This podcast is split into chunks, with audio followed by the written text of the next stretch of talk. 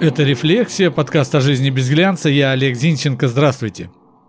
В хорошем фильме «На Муромской дорожке», вышедшем на экраны 29 лет назад, есть фраза, которую произносит японский офицер. Она кратко, но емко характеризует итоги нынешней пропаганды и американского внушения, под которые лег весь англосаксонский мир и вся Европа с Японией. «Если русский, значит враг», — так сказал тот японец в фильме. Марина Овсянникова, 43 года, одесситка по рождению, журналист по образованию, редактор. Воспитывает двоих детей, проживает в собственном коттедже в Новой Москве.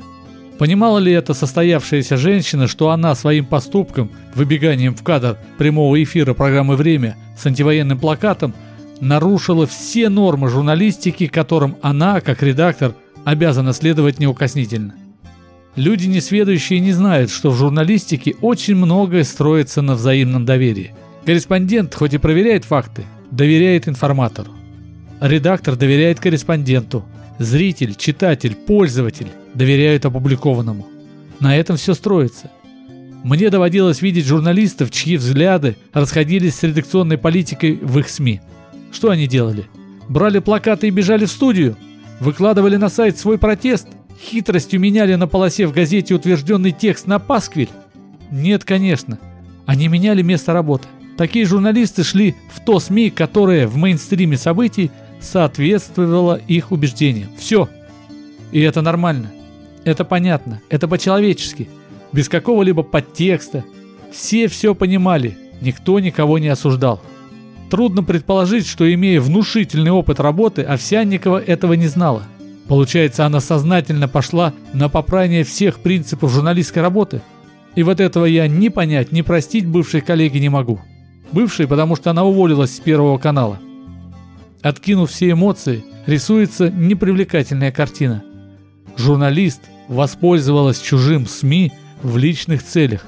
Вот и вся недолга. А ведь могла создать свой телеграм-канал, например, или страничку в разрешающем призывы к убийству русских в Фейсбуке и вылить все, что скопилось, наружу.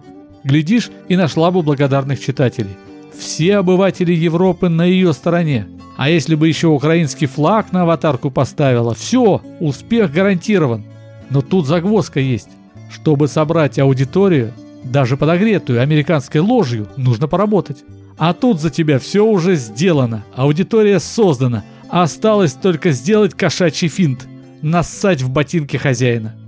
Вот так рисуется ситуация, если без эмоций. В интервью немецкому журналу Der Spiegel Овсянникова призналась, что семья не приняла ее поступок. Мама в шоке, сын обвинил, что она разрушила их жизнь. Получается, она совершила чисто импульсивный поступок, мерзкий по своей сути, предательский к профессии и армии своими последствиями. Почему предательский к армии? Для меня это очевидно. А для тех, кто до сих пор не понимает, поясню. Что самое тяжелое было для солдат и офицеров, возвращающихся из Афганистана? Явное равнодушие общества. Раз. А второе, когда начал рушиться союз, коллективное осуждение. Это два. Я помню глаза фронтовиков, возвращающихся с Первой Чеченской войны. Гнетущая волна осуждений в подконтрольных Березовскому и Гусинскому СМИ убивала их хуже пуль бандитов. Но во Второй войне народ вдруг проснулся и понял, где зло, а где война за Россию. Как бы ни пытались внушить им обратное западные и американские СМИ. Это же наука любой войны. Если в тылу есть поддержка, если воин может не оглядываться на происходящее дома, если он уверен в безопасности своих близких, то боевой дух и вера в неизбежность победы отливается в монолит и помогает успешно воевать. А Овсянникова своей выходкой просто сказала, что коль тут врут, значит и не было точки У, убившей 21 жителя Донецка, значит нет националистических добровольческих батальонов Азов, Айдар, ОУН. Из акции Овсянниковой следует, что запрещенный в России правый сектор миф — людей в Доме профсоюзов Одессы никто не сжигал, а европейцы любят русских больше своих детей. Но мы-то знаем, что если русский, значит враг. Таков сейчас мировой тренд, а восставать против своего народа глупо. И главное за что? За новомодные электронные побрякушки и яблочные стеклянные бусы, что они нам раздали словно туземцам, чтобы мы от родины отреклись? За элитный алкоголь? В общем, в санкционных списках все написано, а также есть в ненавидящей русских соцсети. Так и живем.